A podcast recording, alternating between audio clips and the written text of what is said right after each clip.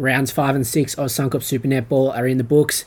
First win for 2020 for the Firebirds, and the Thunderbirds are back in the top four, plus the ANZ Grand Final. We're back to cover it all here on the Centre Pass Podcast.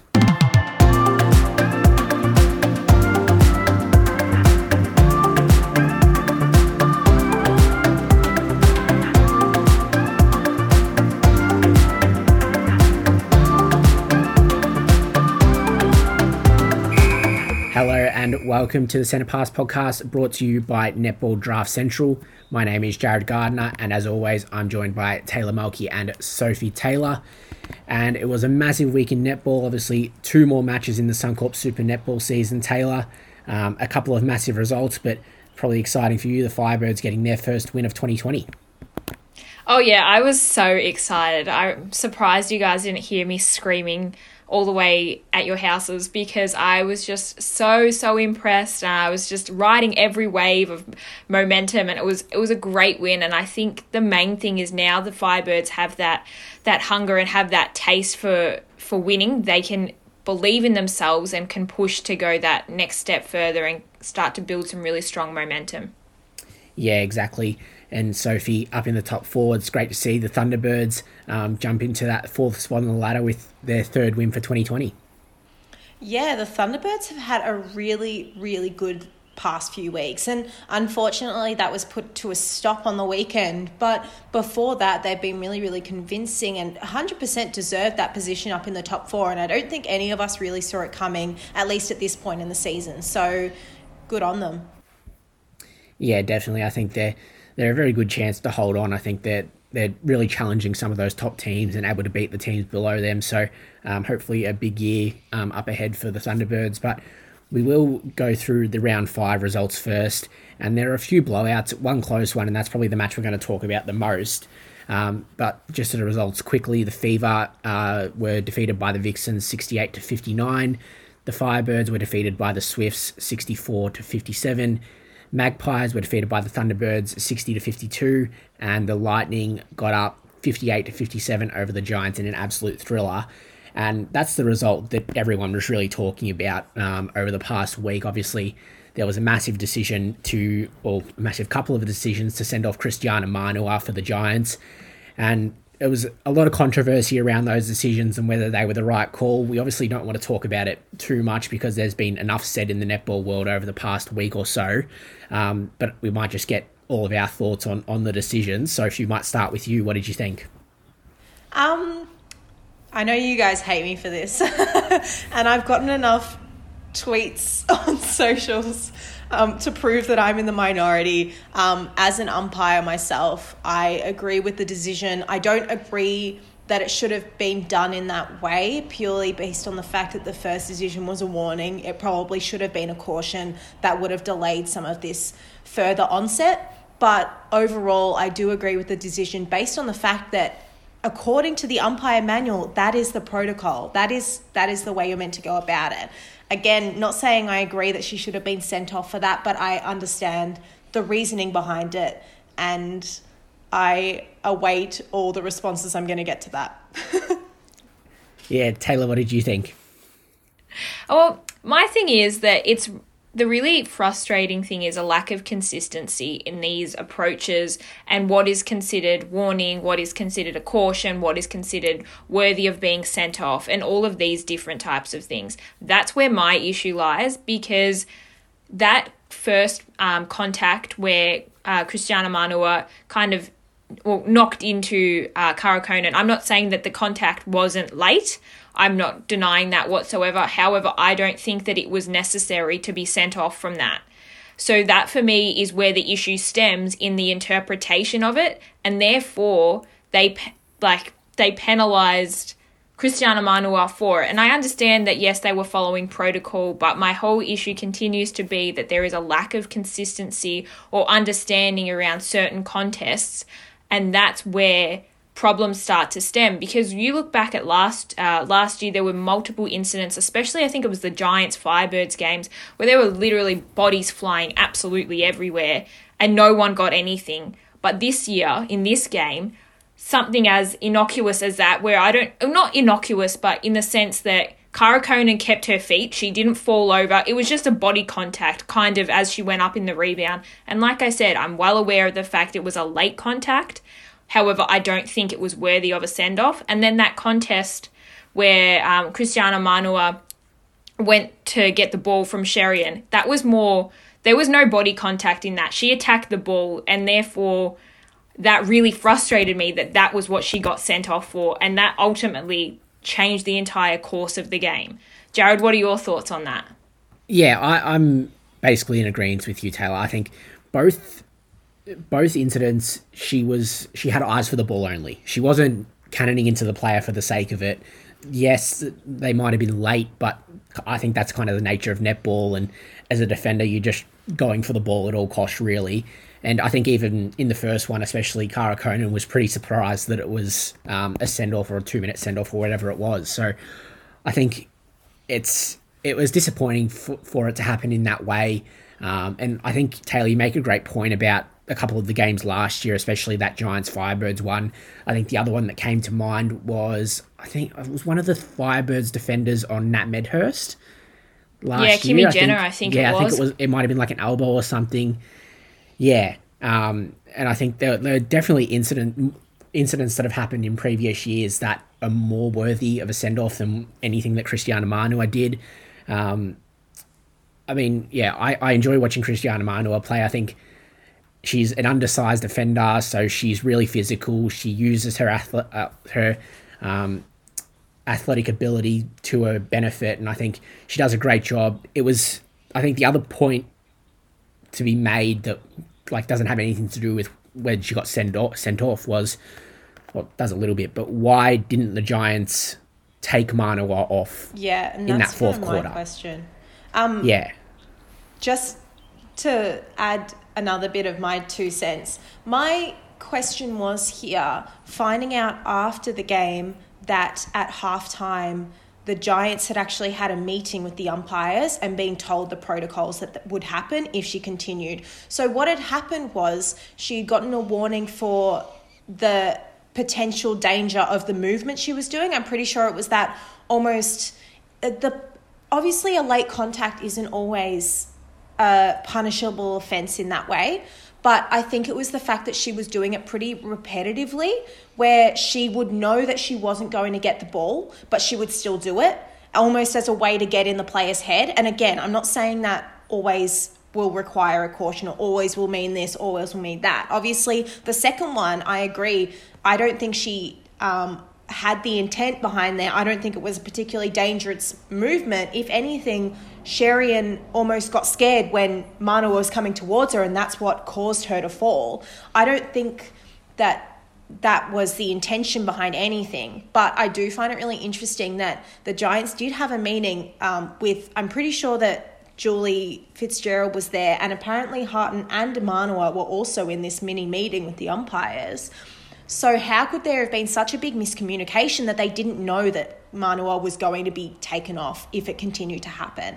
And that's where my questioning is, because I find it completely unbelievable that not one person on the Giants bench would be aware that she would be sent off.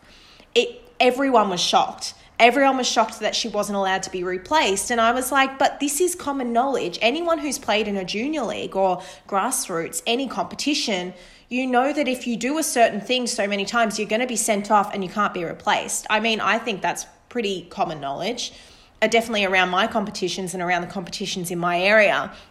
So I just thought it was bizarre. It was just a really strange scenario. And frustratingly enough, it's one of those things that almost had to happen so that it could be cleared up. Like, and it just sucks that that's the reason why the Giants didn't have a player on for half the last quarter, but the Giants did have plenty of opportunities to win the game in there. Like, there was one point where Harton went for a 2-pointer on the Lightning centre pass. If she had taken the 1-point shot, gone back to centre, gotten another 1-point shot, she would have had those 2 goals without having the risk in there. There's just little things in there. Like, I understand that it really messed up the Giants' gameplay. Teams aren't used to having to think about playing with one player down, let alone a goal defense out. But the Giants still had plenty of opportunities. I don't know. It was a weird scenario. I'm going to stop talking before I put my foot in my mouth. I think I think everyone's moved on at this point. It's been a massive week, and I don't know if either of you saw it, but during the Giants-Vixens game on the weekend, I think it was Sue Gordian or Kath Cox interviewed Cristiana Manu'a. Pretty sure it was Gordy.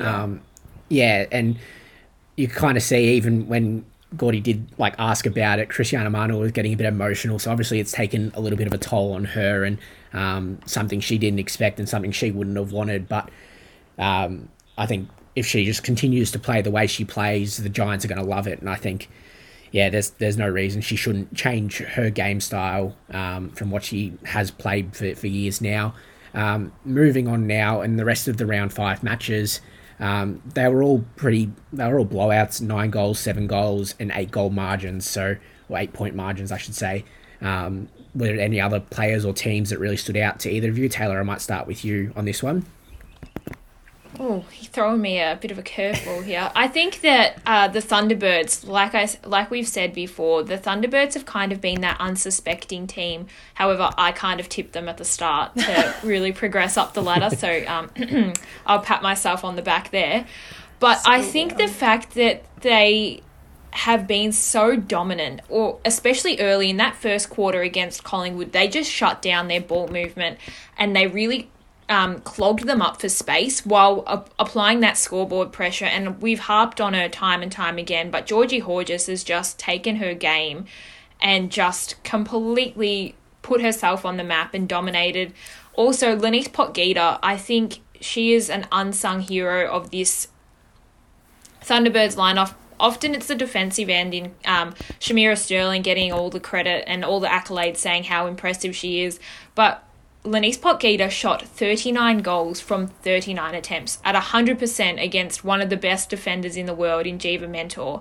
Now, that's just ridiculously good, and that is credit to that entire Thunderbirds unit working really well, and that is what really excites me for the future. And the fact that there's so many young key players coming up in this Thunderbirds lineup, that's something that people should be really aware of. Yeah, definitely. And Sophie, anyone that really impressed you from round five? It's a big question. I think rather than any one in particular impressing me, I was really impressed with the Vixens going back to basics. They've been switching things around for the first 4 weeks. They really rotated everyone. Not so much in defence, only really switching out for Kate Eddy every once in a while. But you look at Caitlin Thwaites and Teagan Phillip in that game. That was the first game they'd played all season against the Fever, where it was that typical lineup that we came to expect last year. And even though we all know that Kumwenda is a great goaler, but the combination of Thwaites and Phillip is personally more consistent and strong than the combination of Thwaites and Kumwenda or Phillip and Kumwenda. So as much as I love MJ, I think that this lineup is the way to go. And especially, they played the entire game with 7 players. Elle McDonald got her debut, which was really exciting, purely because Kate Maloney had to get her ankle restrapped, which I was very excited about. You know, I love Queen Kate, but Elle McDonald is really good. I was just impressed that the Vixens were able to go back to basics, just chip the ball and chip the scoreline down, keep it ahead of the Fever, and I just think it was a really consistent game from them. We haven't really seen many consistent games from the Vixens this season. It's been kind of up and down, even when they have been winning by a lot. I don't think we've really seen consistent games from anyone this season, and that's putting it harshly, but truthfully, if that makes sense. Yeah. I think the condensed season is really testing teams. So one round they'll be playing really strong and you can see that they're really up and about, and then the next game it looks like they're a little bit fatigued, which is totally understandable because most times they're coming off, a 2-day maximum break, and clearly that takes a huge toll on your body. So I think for me, this kind of season is really going to be about which team can utilise their bench the best and which team can adapt quickly and on the run, because it's also about winning in ugly scenarios and just grinding it out. So like you said, yeah, it was really good to see the Vixens get back to some consistency. And I think if those top teams can really put out strong four-quarter performances, then the ones that are struggling at the moment are really going to get separated. yeah, I think we'll start to see that kind of separation. I think there already is. Those top three teams, the Vixens, Lightning and Swifts, they're kind of upper echelon, and then there's a really fight for that last final spot. So it's going to be really important. Every game is going to be really important going into the second half of the season. Moving on to round six now, we're going to go through these games one by one. First up, it was the Swifts up against the Magpies. The Swifts getting the job done 60-58. The Magpies were looking to bounce back after that loss to the Thunderbirds in round five, but just come up against a Swifts side that have just been phenomenal so far in 2020. What did you guys think of this one? I thought that the Magpies were really good in this one and really unlucky to miss out. It's like what we were just saying about consistency. The Swifts have one really, really good game and then they go down. And it's almost like the Magpies have completely latched onto that and were able to pick apart where they expected the Swifts not to lift, if that makes sense. You could see in the last game that Laura Moore was fatiguing, so Gabby Sinclair came out absolutely firing, and she was one of the reasons why the Magpies were really, really tight in this one. I was really impressed by the Magpies. Obviously, it's really disappointing to get so close, but so far, allowing the Swifts in that last quarter after the Magpies kind of fought back for that momentum. But overall, it was a pretty kind of, I don't know how to describe it. There were really good patches. Like Mel Bragg as well. She had a really good game probably for the first time this season. Again, taking advantage of those constant switches in wing attack and making the most of the Swifts getting used to the new connection. So I think the Magpies are really, really close to that win purely because they are really challenging teams and they're clearly tactically getting into the minds of the opposition. It's just about getting the job done now. See, for me, it kind of comes down to decision-making, and that's where Collingwood really lack, but that's an area that they really need to focus and hone in on, because it's just silly little errors that cost them. And I know that clearly you can't pinpoint an exact moment, but there was a moment in the dying minutes of the game when Gabby Sinclair took that two-point shot and Emma Ryde was called for an offensive contact. Now, that would have levelled the scores. Clearly, from a Collingwood perspective, you're absolutely ruining that mistake because that's such a costly decision to have made. And I'm not saying that it was deliberate, but it's just those little things. And it was also really interesting to see that if Shimona Nelson is shut down and really if her hands are contested, which we've seen time and time again, that's where the Magpies also fall down in attack. So it was good. While it was good to have Emma Ryde on, it also took Collingwood quite a while to kind of get used to that connection. So like you touched on there, Soph, if they can really tactically go about it and hunt down teams, then they'll be close to getting that win. But at the same time, the Swifts just showed that little bit extra class and composure. Yeah, I think you both make great points about this game, and I think we all knew going into the 2020 season this was basically going to be a rebuilding year for the Magpies. They were easing the Brown sisters back in. They were just looking to get those connections between, I think, Gabby Sinclair and Shimona Nelson was the big one, but also bringing in Jodie-Ann Ward to connect with Mentor.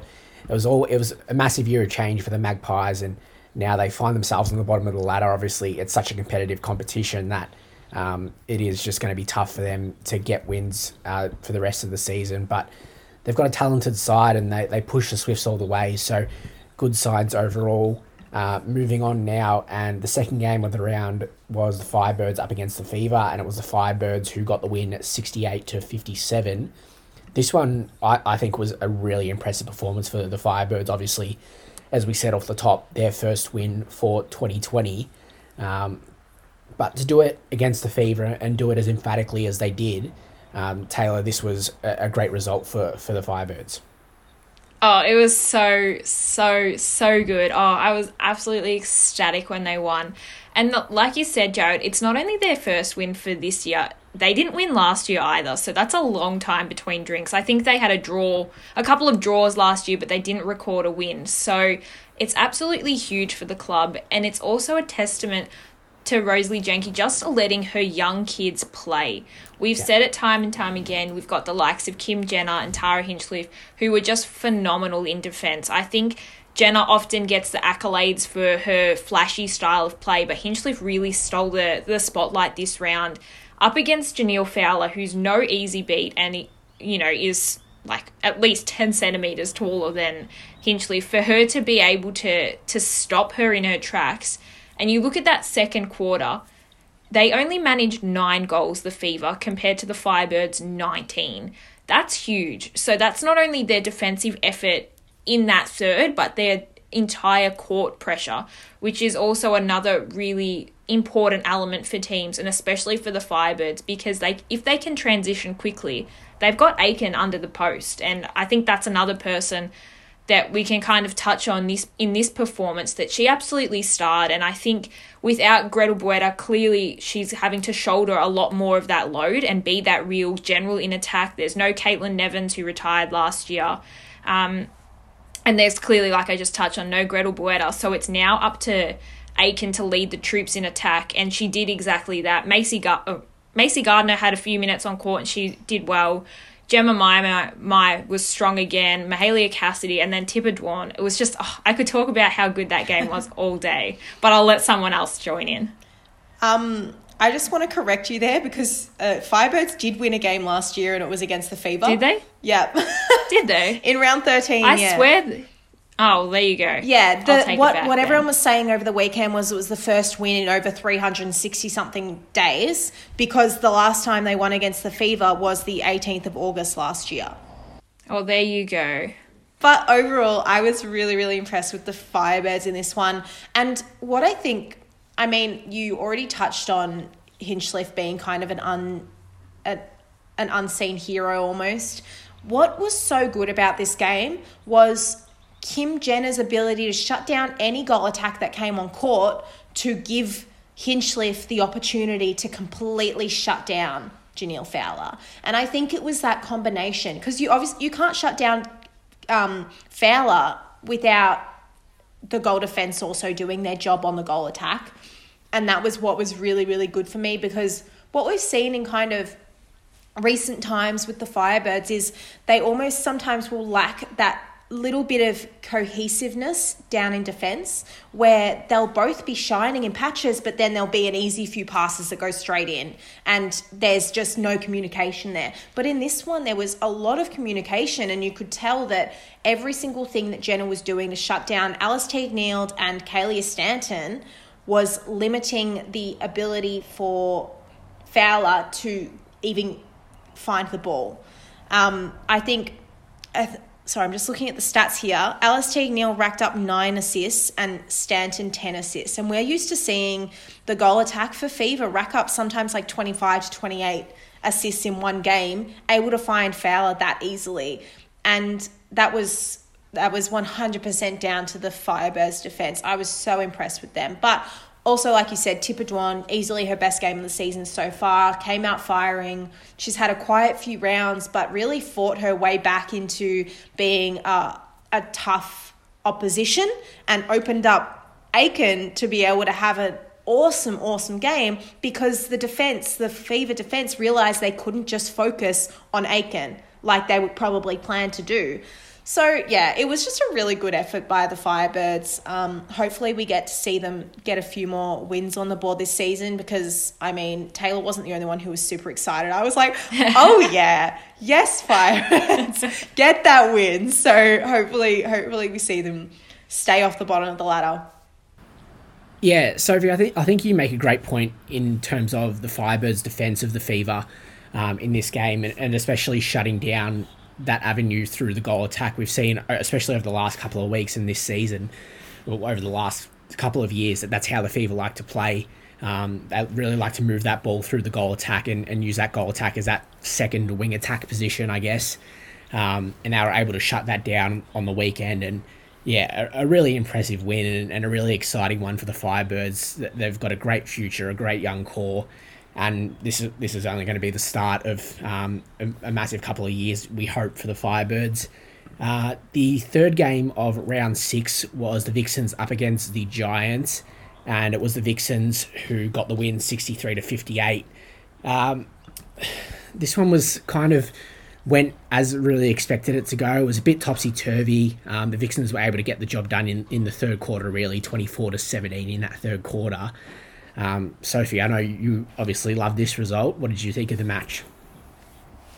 I was worried watching this game because the Vixens, to me, looked really frazzled, especially in the first half. There was a lot of bunching up, a lot of almost confusion in attack, and it reminded me a lot of that Thunderbirds game, where obviously the Vixens had control for majority of the match, but then the Thunderbirds came out in the final quarter and really dominated. Fortunately, the Vixens seem to have learned from their mistakes, because they came out in the second half and absolutely blew the Giants away. So it was a really, it's kind of what I already kind of said. The Vixens have upped their consistency this season, and they weren't afraid to kind of make the changes. Obviously, you look at, like I said before, Teagan Phillip and Caitlin Thwaites is probably that go-to starting goaling role. But for Teagan Phillip, she just had a real shocker, especially the first quarter. She could not catch the ball to save her life. And it was really frustrating to watch, because the Vixens were giving away so many turnovers, and then the defence was working really, really hard over time to get the ball back, and it just wasn't always working. So, that second quarter when the Vixens were down, I was kind of looking at them going, surely the Vixens are going to make the change. Unfortunately, they did. Katie Thwaites had a blinder out in goal attack in the second half. MJ came on and was a little bit inaccurate compared to her usual scoreline, which is saying something because she only missed 3 goals. But overall, it was an all right game from the Vixens. Still wasn't exactly where I want to see them, but I mean, you can't have it all. Must be hard. I think for me, this game was kind of, you could see that the Giants, I was expecting them to come out with a lot more heat. I think that was my initial reaction to the game, is I was expecting them to come out with a lot more fire in the belly. But then I think they kind of went in with a very conservative approach, which was interesting, but also I could understand the method behind it. The most exciting thing for me out of this game, though, was Kiera Austin. I think she has just completely and utterly blossomed, and being able to get this court time, I rate her much more in that goal attack or goal shooter position. I think that's where she does her most damage. And yes, she is a strong force in wing attack, but if she's got the skill to put up shots like she did in that third quarter, she scored 9 goals straight, 4 from 4 from 2-point range. For me, that's just an incredibly strong performance, and that's an area you don't want her to lose. And especially she's, sitting potentially really well to get a Diamonds call-up if she continues this vein of form. So while I can understand, getting her out in that wing attack position, I think she is much better suited to that circle role, because she can just be so damaging. And yes, I know the Giants lost and the third quarter wasn't their best. They went down, 24-17. But I think it's her efforts that's a really exciting thing to look at for the Giants as a whole. Yeah, exactly. And I think you speak about Kiera Austin, you speak about maybe a Diamonds call-up. Well, speaking of the Diamonds, the captain of the Diamonds is sitting on the bench for the Giants. And this is probably the biggest story to come out of this last week of netball. Probably isn't for the Giants. I've had a lot going on over the last week, but Caitlin Bassett sitting on the bench for an entire game. I thought maybe in that last quarter when it was really up in the air and the Giants could have come back, I thought they might have thrown something or thrown a spanner in the works and thrown Bassett on. And I don't know. It was. Yeah, a really strange one to see her taking an entire game off, basically. I could get it if they were resting her, but she's in the squad, she's on the bench. It was very strange, but Kiera Austin did an awesome job in that goal attack position, and 30 of 34 really shows that. And we will move on now to the final game of round 6, and this one was the Lightning up against the Thunderbirds. 53-45 score in the end in favour of the Lightning. They just did it somewhat easily. I think it was the first and fourth quarters where they really turned it on, and a great win for the Lightning. This was a really interesting game. The Thunderbirds came out firing in the second and third. They were actually only down by about 2 goals when the last quarter began, and they completely switched off. And, I mean, I know Taylor's already mentioned Potgieter. She was meant to hit her 100th consecutive goal in this game and had a miss, and so she missed out by like 8 goals on making it, but then shot 100% for the rest of the game, which was kind of devastating. But the thing that really got me in this game was the fact that you look at that defense line for the Lightning. Pretorius, Mowaney, obviously they know Potgieter's game very, very well. They all play for South Africa. But what made the difference for me in this one was the last quarter where Maddy McAuliffe came out with a fire in the belly. I know we talk so much about how McAuliffe and Jackie Russell at that, both of them are kind of almost partially, I don't want to say fully, the unsung heroes of the team, because at the end of the day, it is the entire team that can be that damaging. But Maddy McAuliffe in the last quarter, I think she racked up a few crucial intercepts, or a deflection and an intercept. She absolutely flew in a few points to really make sure that the Lightning had no chance to get hands to ball. And again, we've kind of said in the past that when the wing defence is on, Carla Pretorius has the opportunity to go out hunting, and that's what Carla Pretorius did in this one. So even though the Thunderbirds had a real chance to kind of cement that win, the Lightning came out firing in the last quarter and 100% deserved that solid 8-goal victory in the end.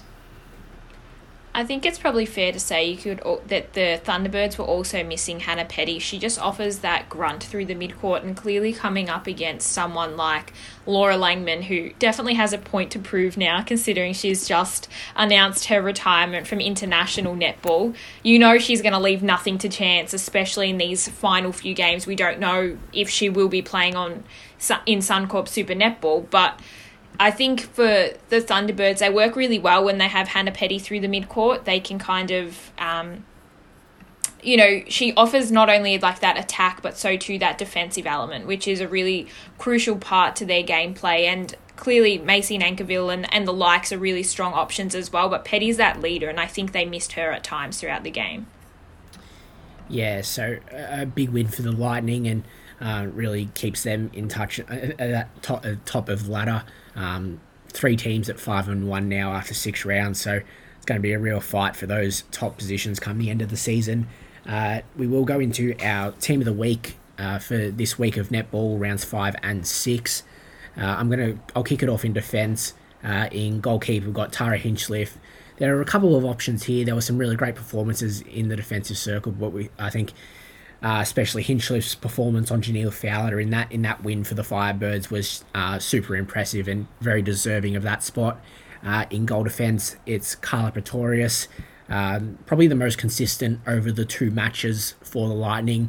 I think she had 6 or 7 intercepts over the week, so a trademark Carla Pretorius performance in both matches, and another very deserving one. Sophie, might move on to you for the midcourt. Sure thing. So we've got 2 Vixens in there and Laura Langman. So obviously Langman, she's just a force to be reckoned with. You cannot deny how consistent she is. And she was another, I know I didn't talk about her when I mentioned McAuliffe, but Langman really, really switched on in that second half and was really kind of the catalyst for everything coming together for them. And then we've got 2 Vixens that we also didn't talk about, Kate Eddy and Liz Watson. I don't think there's any surprise there for wing defence and wing attack. Kate Eddy was probably one of the more consistent wing defences of the round, and she again showcased her versatility. She stepped back into goal defence to take on Austin in the second game, so that was really good. Liz Watson, virtually unstoppable. You cannot deny the impact she has on every single game she plays, and she's a really tough competitor. So, yeah, good on them, I guess. Taylor? Well, I will do the honours in the goal circle. We've already touched on her, and I'm happy to harp on her again. But in goal attack, we've got Kiera Austin, like we touched on. She's just been really, really solid option in the circle, and I think just that versatility and confidence to kind of go to post no matter where she was in the circle is what kind of won her this position. And then in at goal shooter, Romelda Aiken, she's a real barometer for the Queensland Firebirds, and often I know she can get criticised for her inaccuracy under the post, often gets a bit of the yips, but 9 times out of 10 you know that she'll gobble up that rebound, and she's just such a formidable force under the post for the Firebirds. So that's why she got our goal shooter position. Jared, you want to round out the bench? Yeah, I'll go through the bench. Obviously, we've got 5 spots on the bench now with 2 games a week. We just thought get a few more players on. Shamera Sterling, Jodie-Ann Ward as defenders. I think Jodie-Ann Ward's been one that has really settled into Suncorp Super Netball now and has really formed that connection with Geva Mentor and doing a great job for the Magpies. As we said, it's obviously been a tough season for the Magpies, but she's been really good. We've gone with Maddie Brown, I think, as our mid-court sub. I think we I don't know if we spoke about her much during the Magpies game, but has eased her way back into the side after obviously that knee injury and missing the entire of the 2019 season. And I think did a great job in both matches throughout this week. So very deserving there. And 2 shooters, we've gone with Katie Thwaites. I think we've gone with Lenize Potgieter as 2 shooting subs on the bench. So Potgieter was one that, Taylor, you spoke about. Missed 1 shot for the week. Had a great performance. And Katie Thwaites just doing a great job for the Vixens, forming that partnership with Teagan Phillip and at times with Maui Kumwenda. So a couple of big names on the bench there and a great team overall. So that is our team of the week for rounds 5 and 6 of the Suncorp Super Netball season. Just finally now, we will move on to a bit of news over in New Zealand. First up, we're going to talk about the ANZ Premiership Grand Final, which happened over the weekend. No surprises, it was the Pulse who got the win and won the Premiership. They were the dominant team across the season and very deserving winners. Taylor, might start with you. What did you think of the grand final? Yeah, it was a great performance by the Pulse. It was a bit of a shaky start for the Tactics. I think Pulse got out to a 5-zip lead or something like that. So they set the tone from the very opening minutes. Then the Tactics kind of worked their way back into it, but credit to the Pulse, they just put their foot down, and it was the efforts of Maddy Gordon, who is someone everyone should keep an eye out for because this mid-quarter is an absolutely phenomenal talent. She was playing in at wing attack, and by quarter time she had at least 2 intercepts to her name and was just absolutely carving up the Tactics, and she ended up winning player of the match despite missing the third quarter, and it was just a complete performance by her. I think she's only 19 or something like that, so it was just a really strong performance by the Pulse. They kind of never looked like losing, if that makes sense. They also sent off their coach, Yvette McCaulin-Jury, in style. It was her final game, and it was also Katrina Rore's 150th match for the Pulse. So it was a really fitting end to their season, and they'll definitely be pleased. On the other hand, the Tactics will be disappointed in the way that they went out, but also you got to remember this is their first ever grand final appearance, so it's only going to get bigger and better from there. Yeah, I thought the Tactics just didn't look like they were ready for it, if that makes sense. They weren't expecting the Pulse to come out that hard and fast, and they just didn't look quite as confident as we've seen them in recent weeks. And they won against the Pulse, 2 weeks ago, round 9. Obviously, the Pulse were undermanned in that game, but maybe the Tactics kind of came in expecting a kind of close contest again. I will say, though, they did have some really good players. I mean, Charlotte Alley had a pretty good game. Kimmy Poi had a really good game. She was so solid through the midcourt. She just comes in and snatches the ball out from under players' noses. It's insane. So it's not that the Tactics didn't play a good game. They just didn't seem cohesive, and they didn't seem to have enough grunt to get the job done. And they did have a really good comeback in the third quarter when Maddy Gordon wasn't on. Tiana Metuaro was on in wing attack instead. But it just didn't seem to be enough. And, I mean, Emilia Ann Ekenazio sinking a long bomb to finish the game. It's very fitting for the Pulse this season, and full credit to them. Yeah, a great season for them, and great to cap it off with the win. I think they might have almost lulled the Tactics into a false sense of security after that game in round 9, but Did a great job, and as you said, Taylor Maddy Gordon doing an awesome job. The other award that was given out was the Player of the Year, and that went to Jane Watson of the Tactics, and that's one that she's one that we've spoken about here for weeks on end for this entire ANZ Premiership season. Formed a great duo with Temelisi Fakahokatau in defence, and a very deserving winner for the Player of the Year. Just finally, I think the big news out of New Zealand netball over the last week or so was the announcement that Laura Langman has retired from international netball, and Taylor, you just mentioned it a little bit earlier. I think we all kind of expected it.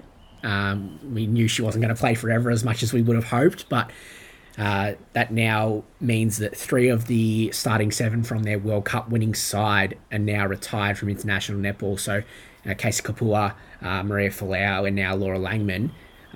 So some big holes to fill in the Silver Fern side. Yeah, they've got some big holes to fill, but they have so much young talent that is just, it's bursting at the seams. Like I just touched on, Maddy Gordon, in saying that actually the Silver Ferns have just announced their squad list, and Maddy Gordon is set to make her debut whenever they do play, or she's at least gotten the call up to the Silver Ferns squad, which is huge.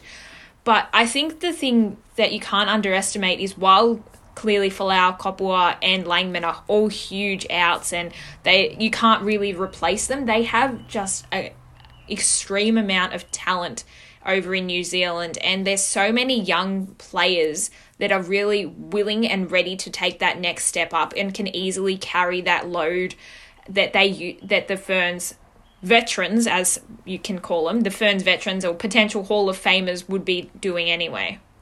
Interestingly, I was just going to say, Maddy Gordon's obviously just having a look at the squad now. She's the only new name in there, so they haven't actually changed much apart from the fact that Langman, obviously Kopua, Maria Falau, but both Kopua and Maria Falau retired before the end of last year anyway. So that's not huge news. I think the New Zealand Silver Ferns are really looking to the future in this. I wonder whether Langman would have played another year if it wasn't 2 years out from the Commonwealth Games. Obviously, we know the Commonwealth Games are every 4 years, not few years. And I think they're really looking to the future with this squad. They've also announced their development squad, which has a lot of the players that Taylor and I were actually tossing up over the last few days, which is very interesting. So I quite like that. I like that we kind of predicted some of those players being in there.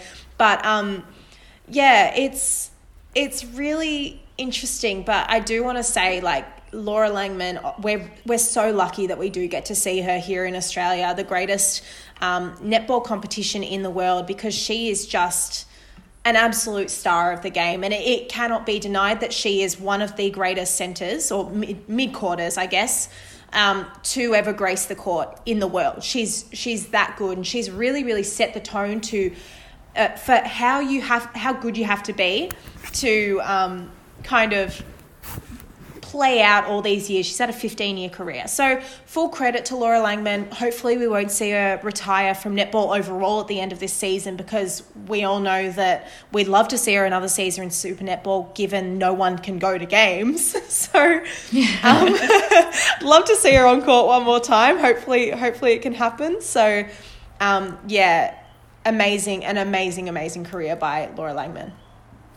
Yeah, Sophie, I think you hit the nail on the head, and I think you say one of the greatest mid-quarters overall. I think she's one of the greatest players, regardless of position, overall in netball history. She's done an absolutely wonderful job, and I think for her to go out and have that World Cup victory, I think is just perfect for her and a great way to finish her career. So, as you said, I think we're all hoping that she goes around for another season in Suncorp Super Netball, because we would love to see her play live once again for one last time, but we'll have to see what happens come the end of this season. I think that is all we have time for this week on the Centre Pass podcast. Do go follow us on Twitter at Centre Pass Pod, and do go to netball.draftcentral.com for all your world netball news and reviews, and we will speak to you next week.